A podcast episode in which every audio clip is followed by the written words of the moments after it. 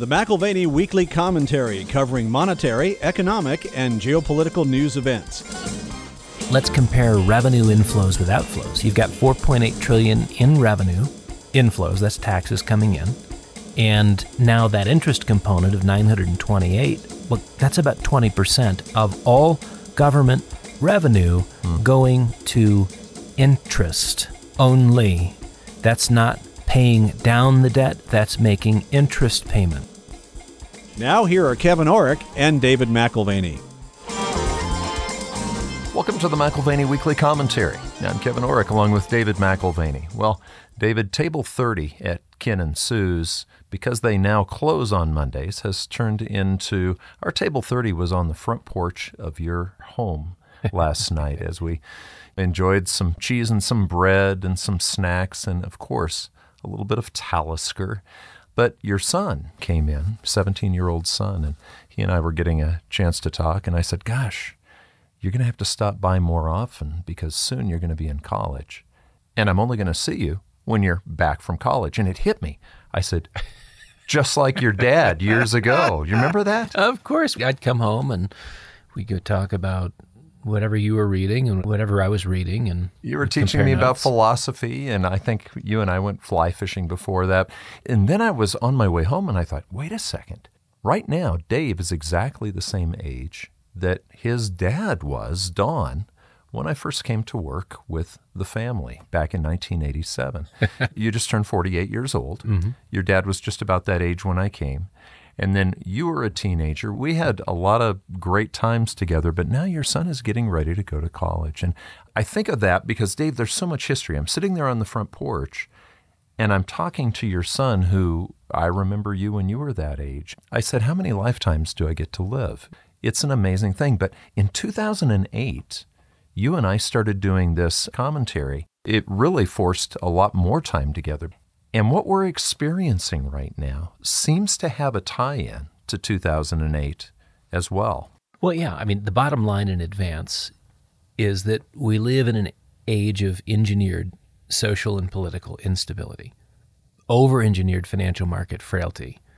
If you look at the debt ceiling debate and, of course, what precedes that, gross fiscal unsustainability and irresponsibility. Right. And, you know, in my mind, the case for hard assets is a cinch.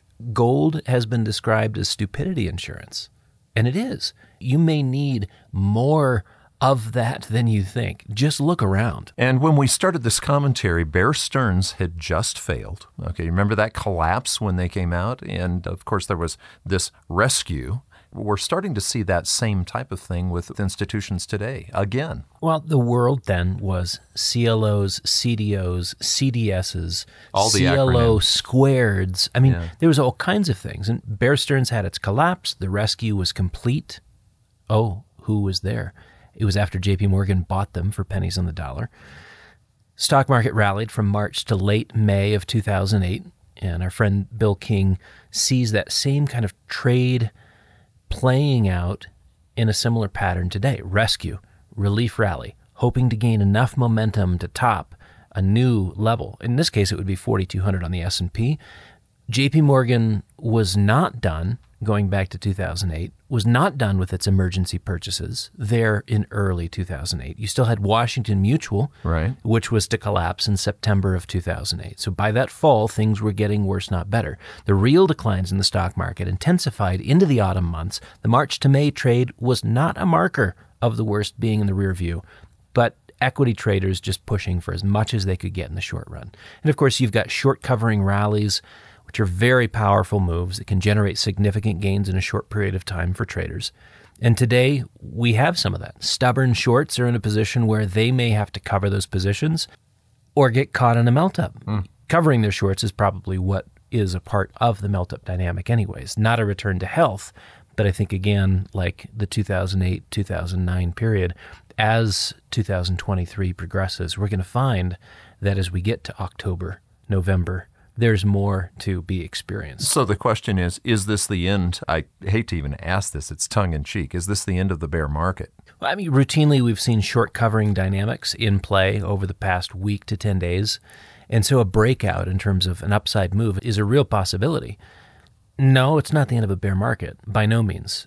but perhaps the end of a bear market rally as it exhausts itself on short covering and with the enthusiasm of a few guppy investors afraid of missing out on the next bull market, jumping in right before we get another turn. And there's a danger sometimes of saying something is just like. So I want to be careful. This isn't just like 2008. No, the nature of this market is quite different than 2008 and 2009. The epicenter thus far has been in quality debt instruments with stretched durations. We've talked about that. People going out farther onto the horizon, 20, 30 years. They want more interest. Yeah. For a little bit more interest. Yeah. And of course, those positions have lost value when marked to market. And that has had the consequence of upsetting balance sheets. Capital has shrunk in some cases to nothing or less than nothing. So the relief came when the government put in their swap program, implemented that on March 12th. In an attempt to break the mark-to-market from occurring. Yeah. Postpone the inevitable for at least a year. We don't want to see the real price. Don't let the market see the real value of something. But there's no question that we're talking about quality treasuries versus non-quality mortgage-backed security paper, which we didn't know how to price. Again, you're talking about the age of ninja loans. Yeah. Nobody even verified if someone was employed, and yet they were going to loan them $200,000, $300,000, $400,000, $500,000. That was the speculative fervor and frenzy of the 2005 and 6 and 7 period leading up to the decline. But right now, following the balance sheet squeeze of the first quarter, banks are looking at deposits through a very different lens. How low can we keep deposit rates and not see flight? That's been sort of the objective of bankers. It's now shifting slightly to how high must we go to retain deposits, because if we take them too high, we're going to be squeezing our net interest margin. And as net interest margin is impacted negatively, it changes the desire of banks to lend. The lending environment is much more cautious. And of course, that's a significant part of what we see happening in the second half of this year. The SLOOS report, we've talked about, it confirms that with hard data. So while this period is different than 2008 and 2009, one thing that is similar is that we have an unmanageable quantity of debt in play, and the managers of those IOUs are under acute stress. Well, and you're talking about credit contracting at this point. We haven't experienced that. We've been seeing debt added by the trillions. I mean, what is it worldwide right now? Yeah, that's the thing. We've seen something of a hiccup in the financial markets, but credit conditions are still incredibly loose. As and when credit conditions truly tighten, then you're talking about real pressure in the asset markets. So the Institute for International Finance put out its first quarter tally of debt obligations. So this is the global debt monitor.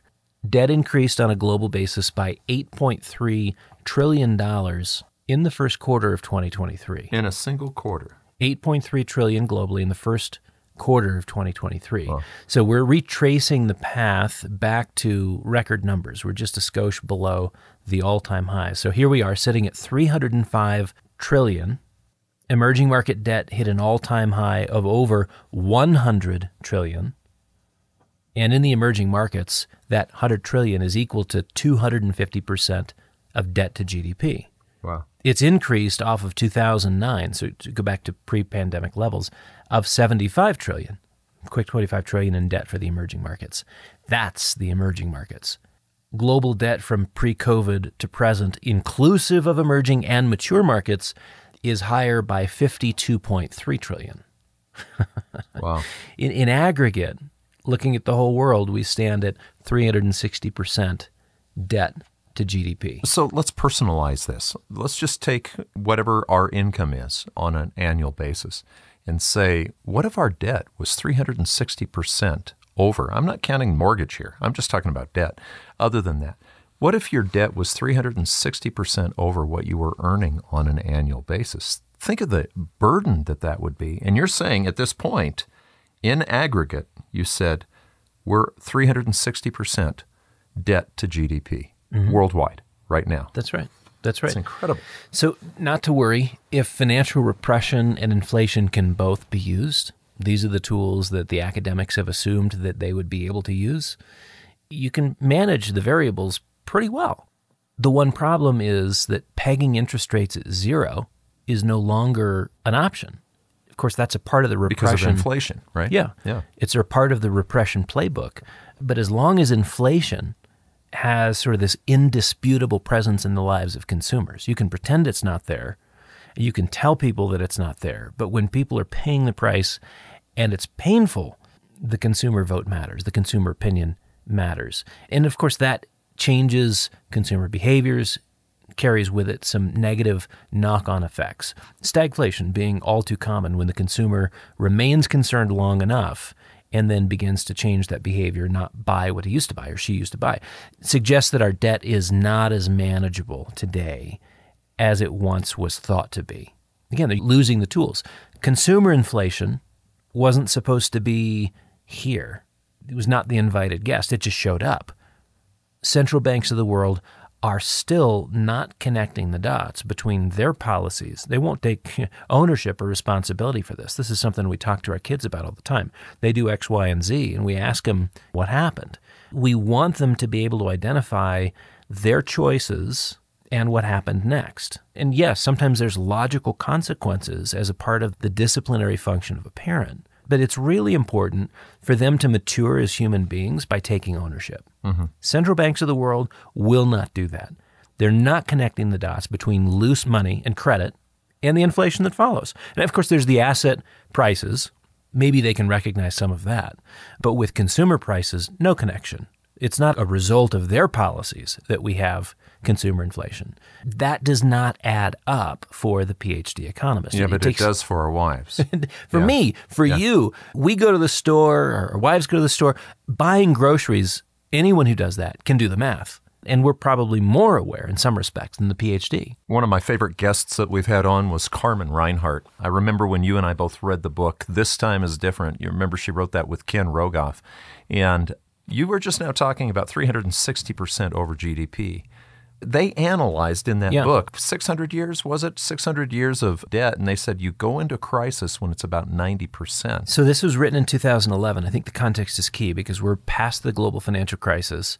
I mean, they're writing it, frankly, in 2010, and it publishes in 2011. So it publishes in the months right around things being at their worst with Europe. This is just as Mario Draghi is saying, we'll do whatever it takes, right?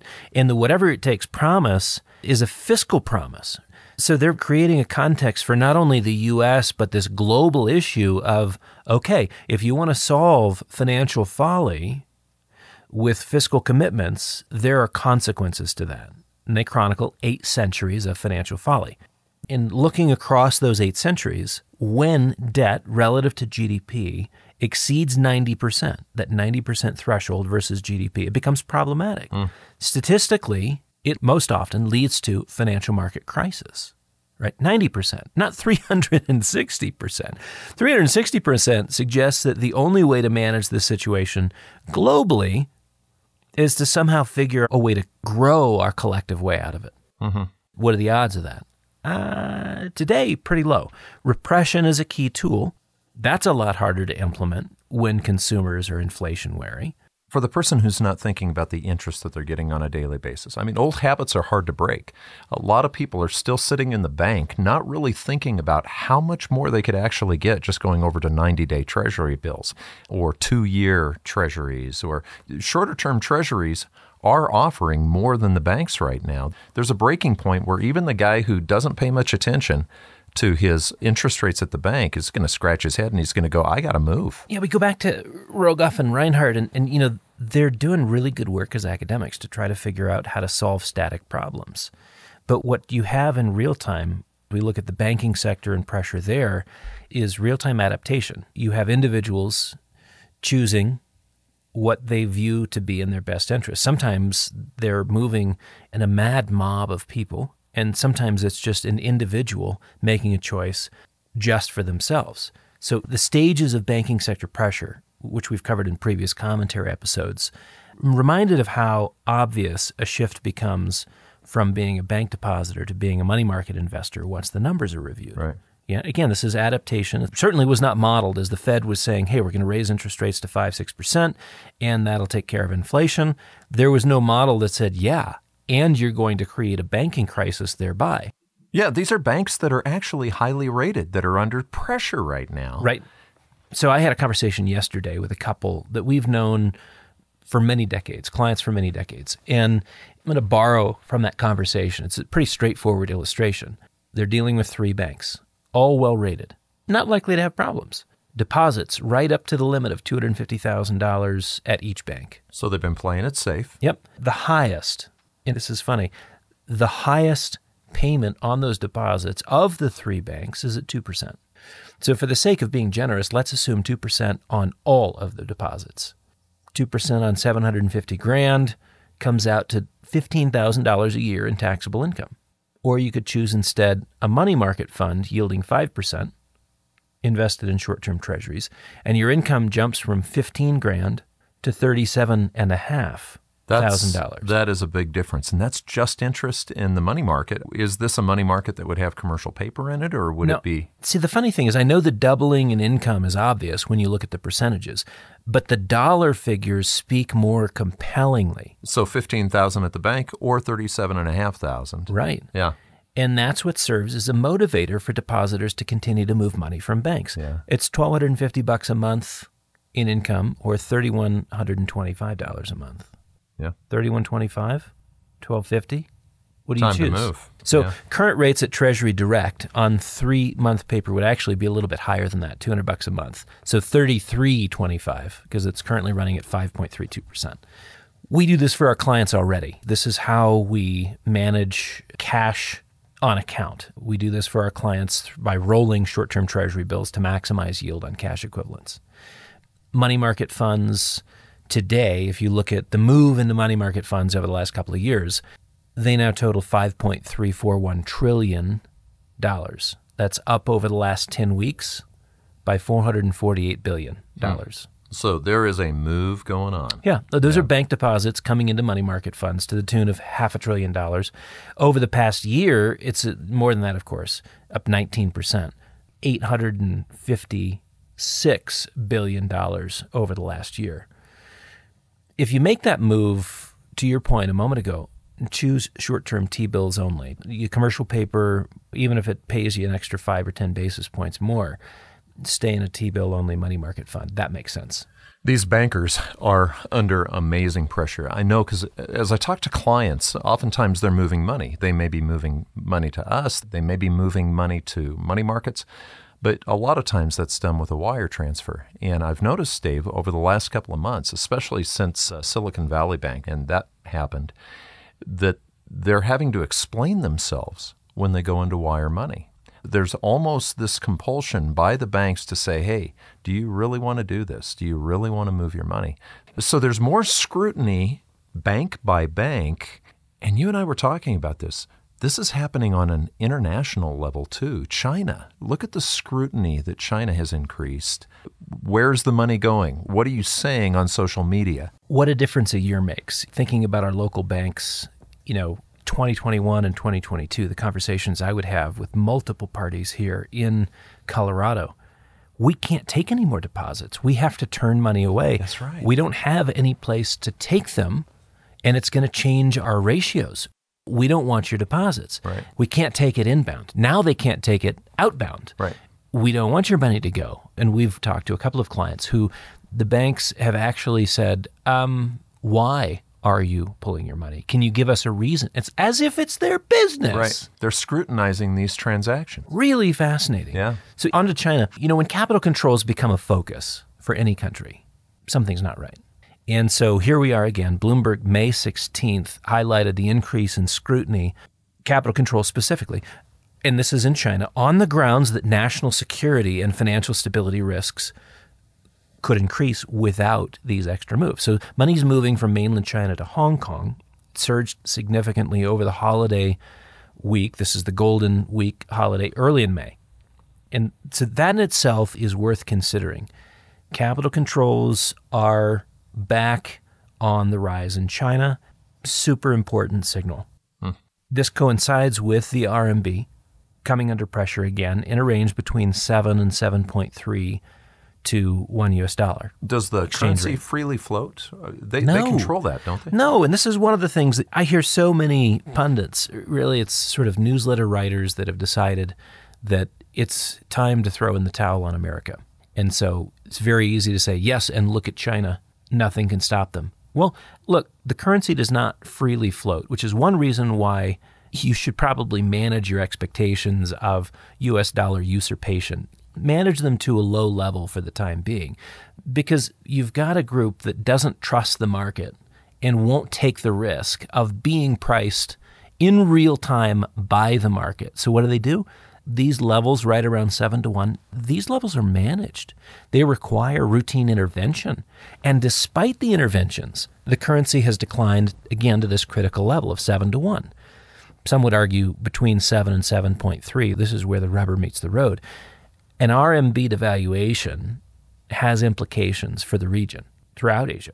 Obviously, a devaluation of the yuan or RMB has implications for China, but it also has implications for the US dollar, because all of these things do ultimately reflect each other on a relative basis. So Chinese weakness, just like yen weakness, shows up as US dollar strength. And you might say, well, why is the US dollar getting stronger?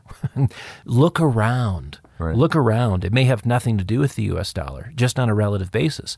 And so therefore, this is something that's impactful for gold as well. Temporary weakness in the metals reflected by temporary strength in the US dollar, which is, again, if you're following the dominoes, that's just a reflection of temporary weakness or some form of weakness in the Chinese currency and in the Japanese yen in particular. You were talking about discipline with kids. And, you know, if you watch parents with their kids, they can either be calm and in control, or you can start to see them losing control when they start trying to control. You look at China right now. China, they want to act like everything's fine. They're just a superpower of the world, you know, one of them. But we're seeing not just capital controls, Dave, which you said that's a signal of trouble, but we're seeing thought control. I mean, big right. time. Yeah, and that's a display of insecurity for sure. And there is a ratcheting up of both right now. Don't make a joke in China. Don't make a joke in China. Yeah, you're talking about the comedian who last week in a stand-up routine was thrown in jail for making a joke about his two dogs chasing squirrels. And then he brings in the sly comment about Xi Jinping. It's a slogan that he's often repeated that refers to the PLA, the military. And so he gets in trouble for making this comment. The company that hired him, put him in this stand-up comedian role, they were fined $2 million. $2 million. And the comedian, just over that. And the comedian's not laughing because he's looking at a long-term prison term. Then a 34-year-old gal questions his detention on social media and is immediately arrested. Insecure. We're talking about, again, when you have to start controlling thought as well as capital movement, something's not right. How do you immediately arrest somebody for a comment on social media unless you're using this new falutin artificial intelligence? It's the way of the future. I can promise you the Chinese government has effectively integrated AI into their online monitoring and surveillance of all of its citizens. This was not a prominent or well-known 34-year-old, but they instantly flagged the remarks on social media and moved against her. So here in the U.S., if you're playing the stock market, you may marvel at NVIDIA's 106% gains year to date. Which is AI. Yeah, AI. Wall Street has designated them as a way to play AI. Right. Wall Street last year designated them as a way to play crypto because they sell hardware into the space. But with the enthusiasm for AI hitting a fever pitch, just slow down. Be careful what you wish for. It may be a great way to make money, but there are trade-offs to progress with AI. Well, and I asked your son last night, what's your thoughts? A 17-year-old who's actually right now in the middle of finals. He's having to write papers, right? And I just said, what are your thoughts on AI? Because, Dave, I know you've played around with it. I hope he's still writing his papers. Yeah. Well, he did admit. He says, now, I did get a starter for a paper. And he was careful to say starter for a paper, not the whole paper. Well, right? I really enjoy using it. ChatGPT is really interesting. Great conversational vignettes. And in my own use of it, just to get to know it, it's like having a conversation with an informed party on the New Deal or on Marsilius of Padua or what are other things that I've done? The difference between the Hussite view of communal ownership and communism. I love going back into things that I've studied in the past that I don't remember. Here's the difference between you and me, Dave. Okay, everything you just now named, I have very little familiarity with. But when my son showed me ChatGPT, I said, hey, have it write a fairy tale about princesses and a dragon. Okay, seriously. And it did. It was impressive. But no, I never did think to ask it about, what'd you say, the Hussite view of communal ownership and communism. It was an expression of early communism. And ChatGPT would say, no, it was not a form of early communism. I realize I am motivation. A Pabst Blue Ribbon guy when you're drinking Talisker. I'm just telling you. It's a launching point for primary source reading. It focuses topics and helps me find direct source references when asking the right questions. But here's the deal. The tools in the hands of a totalitarian regime or an entirely woke regime, which is nothing more than intellectual totalitarianism, that's frightening. And you can see it in real time in China.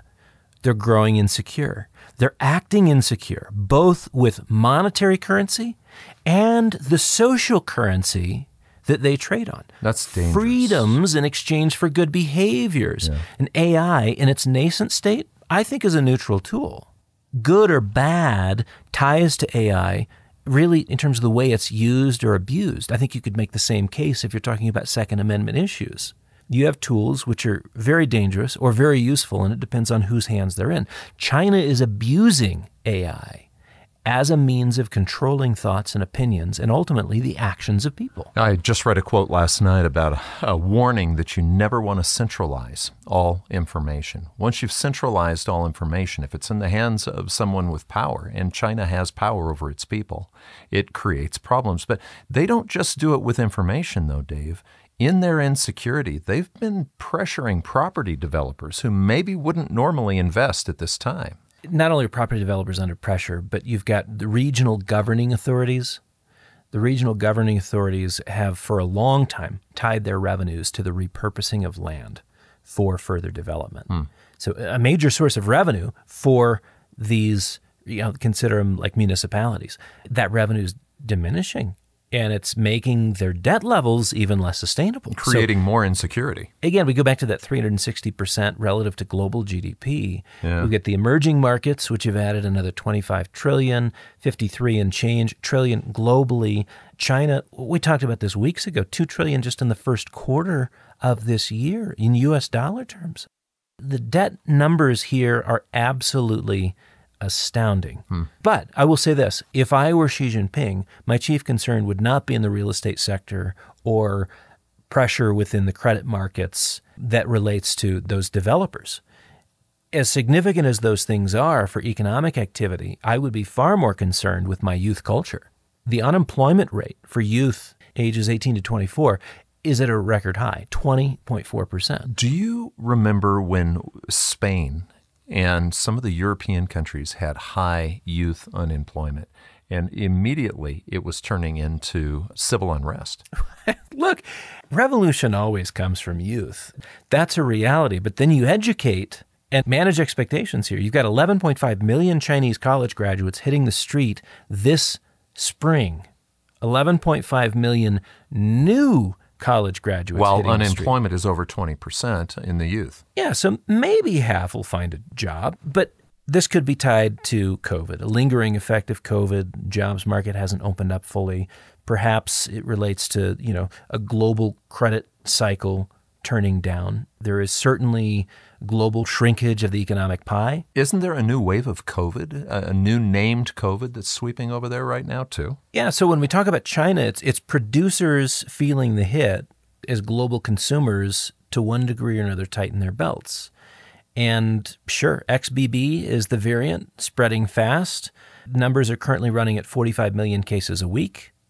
Estimates of a peak run rate of up to 65 million new cases a week will dampen already unimpressive reopening statistics. The recovery story was widely heralded, much anticipated, and you started to see markets move last October with very little follow-through in terms of actual economic output. And so Tom Hancock was writing for Bloomberg a few days ago, said China's economy is at risk of being caught caught in a confidence trap as the post-COVID recovery loses steam. That is what's happening. So we've got insecurity expressed in many different areas for some very specific reasons. So it could be COVID, it could be a slowdown of credit. There's a number of things that are creating this insecurity. Yeah, and economic activity can shrink back for a variety of reasons. COVID remains one of them. But to have increasing strains in your credit markets, capital flight on the rise, unemployment amongst smart, educated, and ambitious youth, it's going to be intriguing to see how this unfolds, just what the policy responses are. And it's difficult, if I go dark for a moment, the noir side of me would think this is where you put 11.5 million people to work very quickly, and it's not going to be digging ditches. It's going to be marching and carrying things that shoot things. I think it's highly instructive that both Goldman Sachs and Morgan Stanley are cutting back mainland Chinese growth plans. Highly instructive. The geopolitical climate has shifted alongside the domestic economic climate. It's a different business environment today in China than it was even 1 year ago, certainly pre-COVID. And these are international movers. I mean, when you say Goldman Sachs or you say Morgan Stanley, they want their slice of a $60 trillion pie. They are there because they believe banking the Chinese public is lucrative. But you said they're backing away. Cutting back growth plans, eliminating staff, closing offices. Yeah. And again, it's easy to see why. There's reasons for them to consider themselves less welcome than previously. They just don't want to be overcommitted in a period of time of downturn. Years ago, I had a front row seat to Bank of America coming under intense financial pressure following the collapse of WorldCom and Enron. Mm. And essentially, it was a double whammy in their telecom lending and in their energy lending silos. They were overexposed to both. So who got squeezed? Well, any loan that could be pressured under $100 million was part of the crisis management dynamic. Preserve as much liquidity as you can, call as many loans as you can. It was almost like we experience it here in Colorado. When it gets cold, your fingers start to get cold and lose mobility because your body says, shut down, right. Bring the blood back to the heart, keep the core alive, preserve the brain and heart and key organs. It doesn't matter if you lose your fingers. And that's really what happens is blood is shunted away from your extremities and kept at the core. And that's what B of A was doing. The Associated Press on the 18th discussed the kinds of pressure the Chinese are bringing to bear on their debtor relationships. So they're making the call saying, hey, we need you to send money. It's with Pakistan and Kenya and Zambia, Laos, Mongolia. Debts are getting squeezed with China requiring hidden escrow accounts and getting preferential payment, moving to the front of the line. They may have a dozen creditors, but China's strong-arming them and saying, we'll be paid first. It doesn't have to be legally contractable. There's nothing that requires it. At this point, it is sort of the strong arm of the Chinese to get to the front of the payment line. And it feels like B of A, feels like Bank of America circa 2001. Something is not right in China. As an aside, going back to WorldCom, Verizon ended up buying WorldCom assets. I think it was $7 billion, six and change.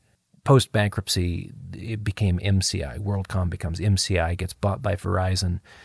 They traded in bull market fashion to highs of $180 billion. So they had been as high as $180 billion, and they were bought out for $7 billion after that. Just under 7. So wow. 95, 96, 97% discount. Let that sink in. Mm. If that's not a reminder of the value of cash, I don't know what is. I think about bull markets, though, okay, and people who are really bullish about something. There's always a story. There's always a reason for a bull market. And you go, hey, have you ever heard of cryptos? Have you ever heard of the internet? That's the one that's always used as an example of, hey, you are such a failure. You had no idea that the internet was going to be what it is. Well, so it's the cloud. Maybe it's AI today, yeah, or last year's Bitcoin and cryptocurrencies. It'll always be something that captures the unbridled imagination of the bullish investor. Yeah. WorldCom, think of them. They controlled 90% of the internet backbone globally as the internet was making its debut. And they were worth $180 billion, but later bought out for $7 billion. Not a bad story, except for the fraud involved, right? Wah, wah. Verizon picked it up for pennies on the dollar. Enron, same kind of thing. Enron was the late 90s Wall Street favorite. I kid you not. From $13 billion to $100 billion market cap, 750% gains in about a 4-year period. You had more people who were sort of like Jeffrey Skilling fanboys at every Wall Street firm.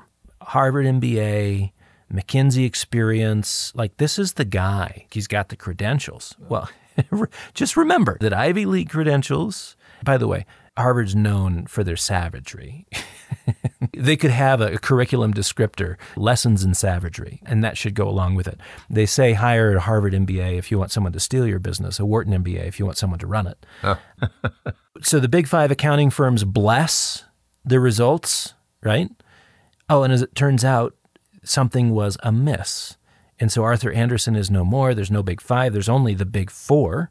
And it's just fascinating to me that sound and sober judgment, asking hard questions, was set aside because there was enough of a pedigree not to care. Sounds like the 2022 version, SBF. Yeah.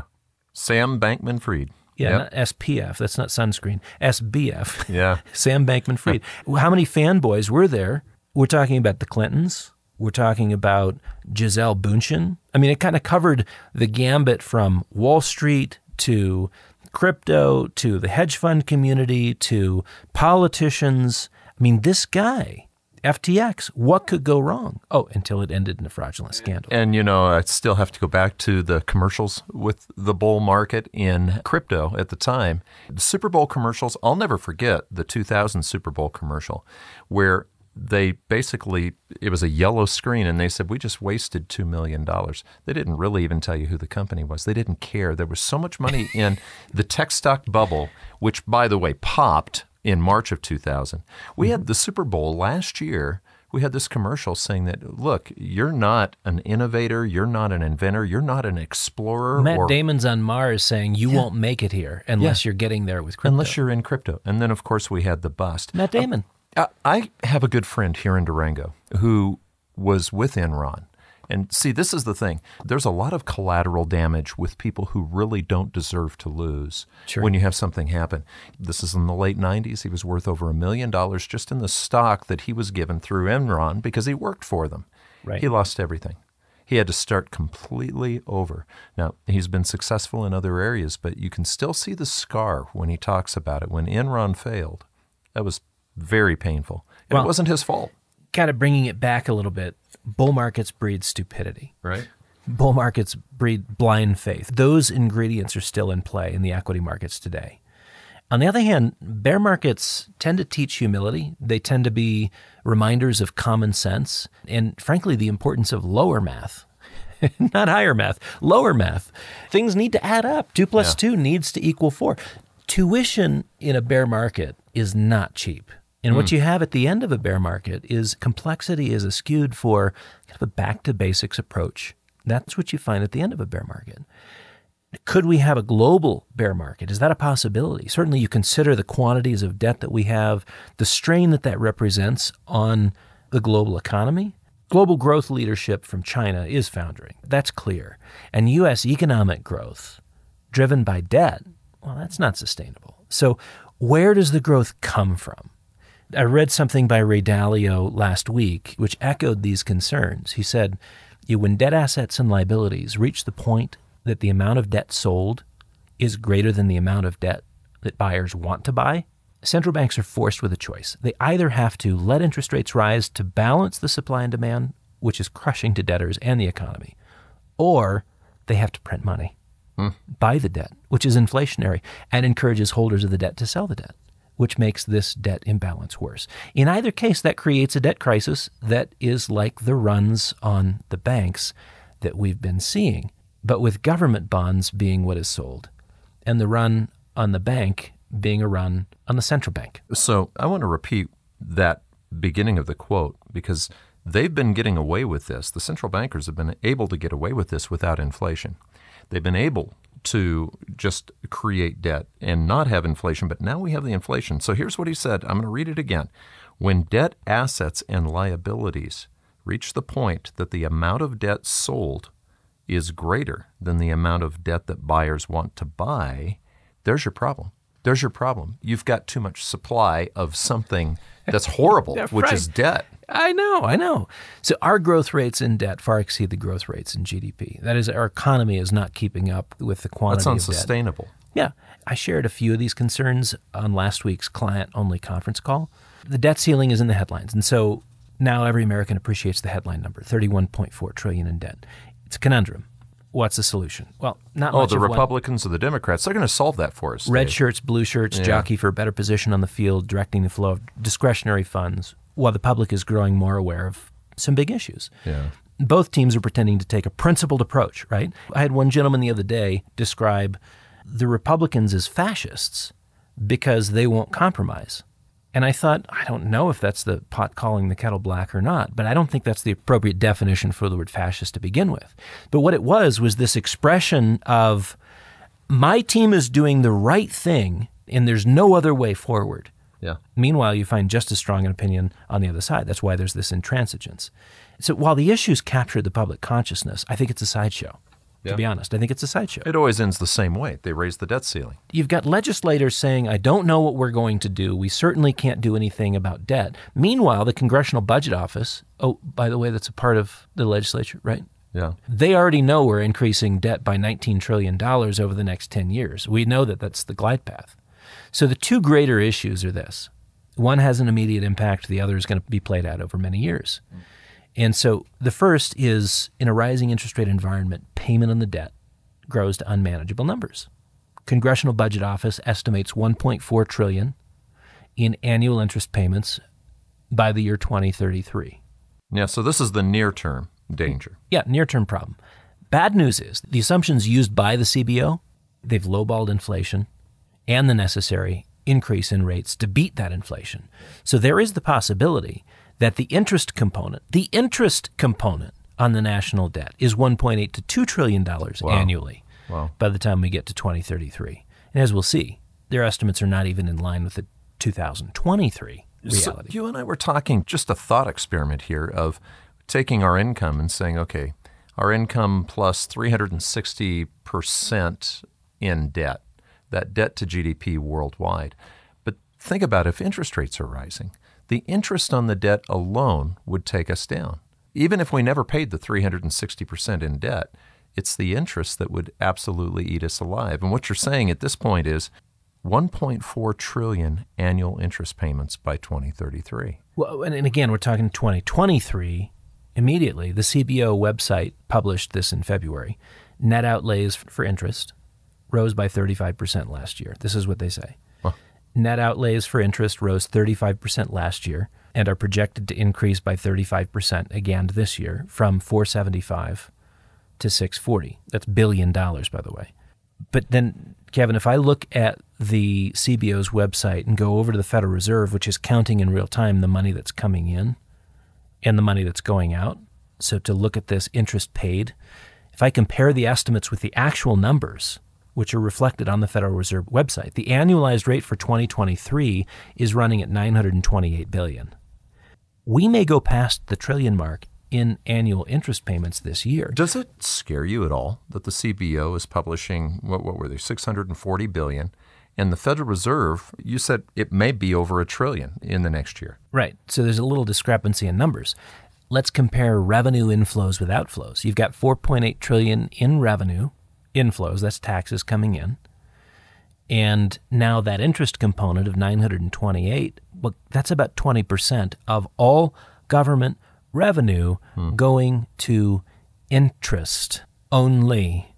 That's not paying down the debt, that's making interest payments. That reminds you of when you buy a house. Remember when you first bought your house, how much was going toward interest and how much was going toward principal? Right. It's like, we'll never get this paid off. Well, revenue estimates are also off. Revenue year to date is 10% below what was expected. So not only is the interest component going up, but the expected revenue is declining, which makes sense since we had a bear market and everything last year. Capital gains taxes were down. So that explains at least some of the revenue decline.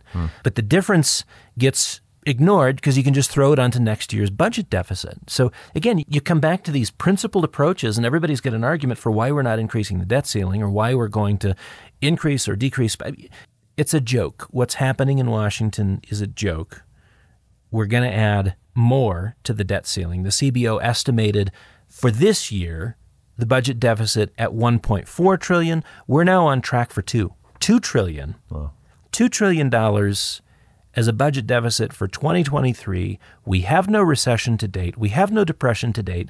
Just another $2 trillion added to the heap. So how in the world do we sustain payments? This is the critical issue. While you might be tempted to think the debt ceiling is the issue, it's really not. Okay, that's a game of chicken. Somebody's going to swerve. The bigger near-term issue is payment sustainability. Again, come back to interest payments.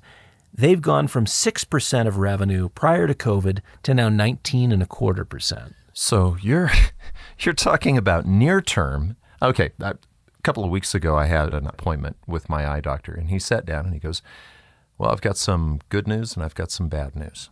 I'm going to start with the bad news. It wasn't bad news. It actually was, you've got a cataract, I'm going to have to take that off. That was good news because I'm not losing my eyesight long term. But there are some long-term things that you talked about, near-term problems. You remember when you talked to Kotlikoff? Yeah. And he's like, you can look at the near-term problems all you want. You need to look at the long-term problems here. And well, and again, that's why the debt ceiling is a joke. It's a joke because the bigger issue, it's still a liability. It's just a slow burn issue. You know, so we're talking about the mandatory payments. Right. Mandatory payments includes, and these are the things you can't get out of. Social Security, Medicare, Medicaid, interest is in that category, but we've already covered that. You get income insecurity programs, SNAP, the Earned Income Tax Credit, federal employee retirement benefits, unemployment benefits, veteran benefits.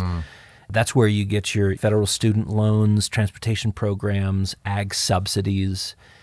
These are not your discretionary spends. This is the mandatory payments, okay? And they're all going up. The debt ceiling debate largely ignores the elephant in the room, or if you want to talk about it, the donkey in the room.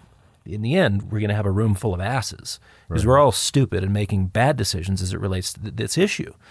Mandatory spending, the mandatory piece represents an additional $200 trillion in future liabilities, and that's counting it conservatively. Kotlikoff put the number at 210 when I was at his apartment in Boston. And that was years ago, 210. So these are old numbers. It's well over that. The pay-as-you-go Social Security program is out of money by 2033. The Medicare Part A is out of money by 2026. And by the time we get to 2023, if you're talking about inflows and outflows, what we gain from Social Security, that line item that off of your pay stub every, it only covers 78% of what's going out.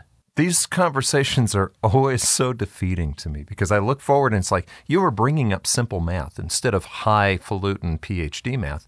Simple math basically says we can't pay our bills. We can't pay our bills. And what's the best guess on the cost of healthcare in future years? Up or down? Up or down? I'm the last part of the baby boom. I get it. Yeah. Could it be an issue that we have more retirees drawing from Social Security versus paying into the program? And that's only a few years out. The bottom line is that in an age of engineered social and political instability, in an age of over-engineered financial market frailty and gross fiscal unsustainability and irresponsibility, the case for hard assets is a cinch. I come back to where we started the conversation today. Gold, if you want to think of it as stupidity insurance, it is. It is. And you may need a lot more of it than you think you do. Just look around.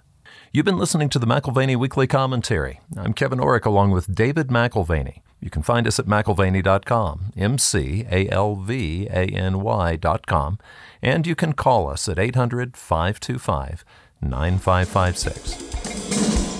This has been the McAlvany Weekly Commentary. The views expressed should not be considered to be a solicitation or a recommendation for your investment portfolio. You should consult a professional financial advisor to assess your suitability for risk and investment.